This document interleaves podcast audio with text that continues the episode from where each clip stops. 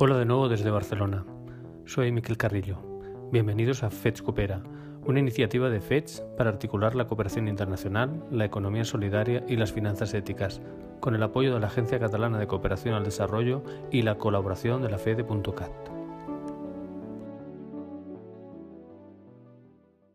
Hoy vamos a hacer un programa algo diferente de lo habitual. Durante los últimos meses hemos estado visibilizando las posibilidades de colaboración y los puntos de encuentro entre las ONG de desarrollo y las cooperativas de la economía social y solidaria. Además, y de eso vamos a hablar ahora, sabiendo que es necesario también establecer cauces más formales de articulación, más allá de dialogar y de reconocernos mutuamente, hemos diseñado un mecanismo para poder llevar a cabo proyectos de cooperación internacional, en los que las cooperativas, las ONG y la banca ética puedan participar de la mano. Proyectos en los que las donaciones no sean ya el elemento principal, proyectos en los que las comunidades puedan acceder a créditos para llevar a cabo iniciativas de interés general y con la participación de todo el mundo. Y como esto es un proceso en marcha, en el que aprendemos haciendo, hemos decidido comenzar con una primera experiencia piloto en San Pablo Tacaná, en Guatemala. Nosotros hemos llegado a este punto que nosotros hemos denominado como Bocatoma. En este lugar es donde nosotros vamos a captar el agua que servirá para utilizar eh, para producir energía eléctrica en nuestra central. Básicamente lo que tenemos que hacer aquí es captar el agua. Eh, vamos a llevar entre alrededor de 109 litros por segundo en, una tubería, eh, siguiendo este mismo nivel a donde estamos ahorita, hasta llegar a un lugar que se llama cámara de carga. Vamos a hacer un recorrido entre alrededor de 1.5 kilómetros. Casi no se puede oír, pero sí, es lo que parece. Se trata de que en San Pablo tengan electricidad, como en cualquier pueblo del mundo, construyendo una central hidroeléctrica. Eso que parece lo más normal no lo es tanto en un país como Guatemala, donde las empresas energéticas, eh, a menudo extranjeras, se dedican a expoliar los recursos naturales. Al final, solo queda organizarse, como nos cuenta Víctor, miembro del Comité de Desarrollo Local y de la empresa hidroeléctrica que se está constituyendo. En Guatemala, los productores de eh, precisamente energía son, em, son empresas transnacionales que, eh, digamos, eh, observamos que se hacen rápidamente millonarios, eh, sobre todo porque hacen una sobreexplotación de nuestros recursos naturales. Y la otra cuestión es muchas veces se hacen también millonarios abusando de los derechos de los usuarios, vulnerando básicamente em, la estabilidad económica de muchas familias, hacer cobros excesivamente caros em, o haciendo otros cobros adicionales que son injustificables. Muchas veces de eso em, no hay rendición de cuentas y mucho menos eh, estas empresas también hacen el pago de impuestos. Entonces, por eso hablo sobre la sobreexplotación en, en, los recursos naturales y también eh, en lo económico. Observando eso, nos, vemos motivados a establecer nuestra empresa energética y demostrar que pueden impulsarse modelos económicos locales y que nos permita a reinvertir en mejorar la salud, la educación, el acceso a la tecnología, eh, y, entonces poder como ir buscando el bien común de nuestros ciudadanos. Entonces, legalmente, pues estamos facultados para poder establecer este tipo de empresas y también estamos como, tenemos ya eh, visualizado cuál es ese modelo económico que nos puedan impulsar una mejor calidad de vida. Sin embargo, y aun siendo una iniciativa empresarial, comunitaria pero empresarial, no es nada bien vista desde ciertas instancias. Sandra es la abogada de la comunidad. Durante el desarrollo del proyecto se ha observado que trabajadores de empresas como Energuate, que anteriormente se denominaba Unión Fenosa y tiene sus orígenes como una empresa española, la cual conforma la Cámara de Comercio Española en Guatemala, llegan a crear conflictos con los integrantes y autoridades de la comunidad respecto al servicio de energía eléctrica, por lo que se infiere que estas personas actúan con el respaldo de sus superiores jerárquicos o incluso podrían estar actuando con un mando directo de ellos.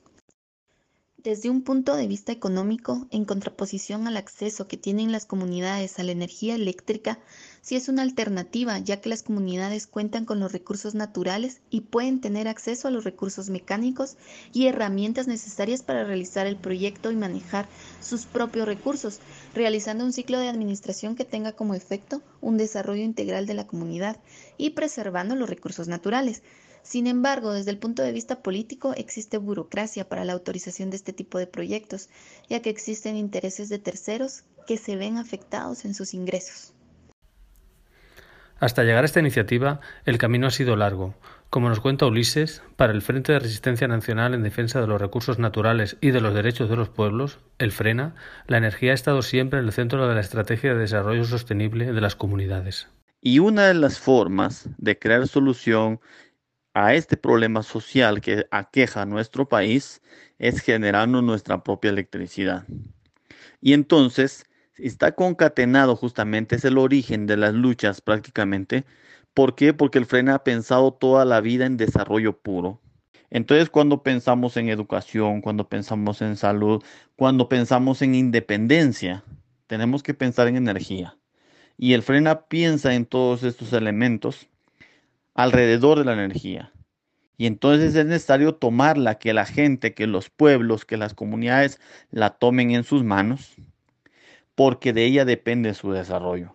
Entonces el Frena va a seguir trabajando y por eso es una de sus iniciativas más fuertes y que es la primera en Guatemala que ha pensado, que ha propuesto en que debemos crear independencia energética de abajo hacia arriba. Desde las comunidades que generan su propia electricidad, se apoderan y se apoderan de los recursos, los aprovechan los explotan dignamente, generan desarrollo, tomando en cuenta que nuestros gobiernos han sido indiferentes a las necesidades de los pueblos.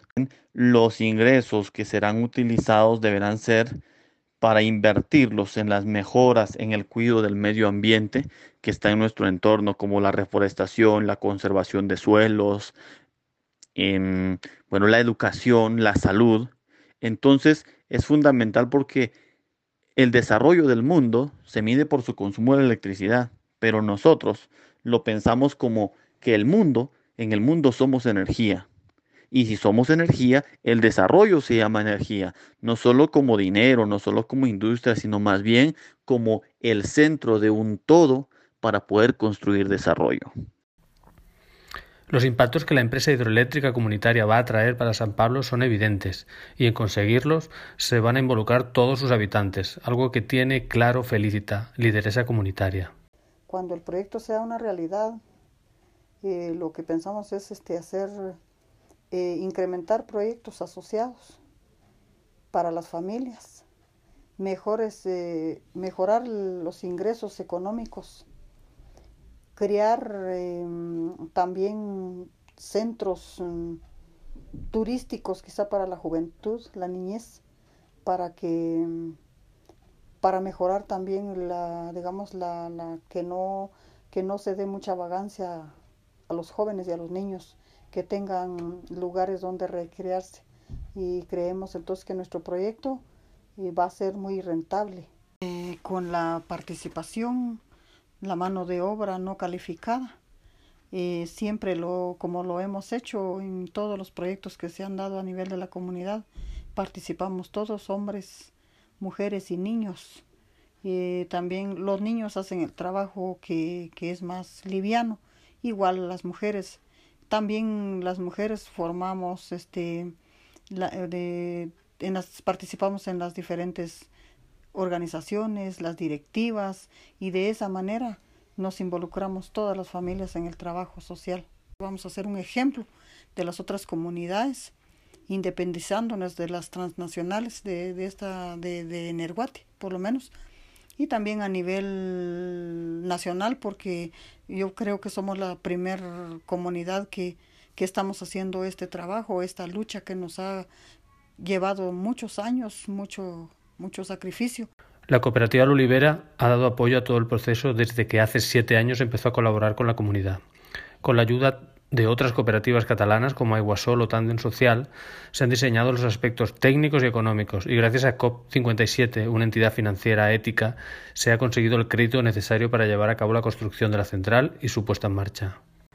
En el año 2013 tuvimos acogidos una persona, Cristian, un joven de la comunidad de San Pablo, y a partir de, esta estancia en nuestra cooperativa surgieron esos proyectos que eran fruto de la de la lucha de la, de la comunidad con, con, las distribuidoras transnacionales de la energía eléctrica que les habían causado muchos conflictos y mucho sufrimiento y algunas víctimas de entre los líderes de los movimientos sociales que, que protestaban. La cooperativa en este, en este tema ha hecho siempre un trabajo de apoyo, de, de soporte técnico, de buscar recursos a un proyecto que la comunidad lidera y gestiona.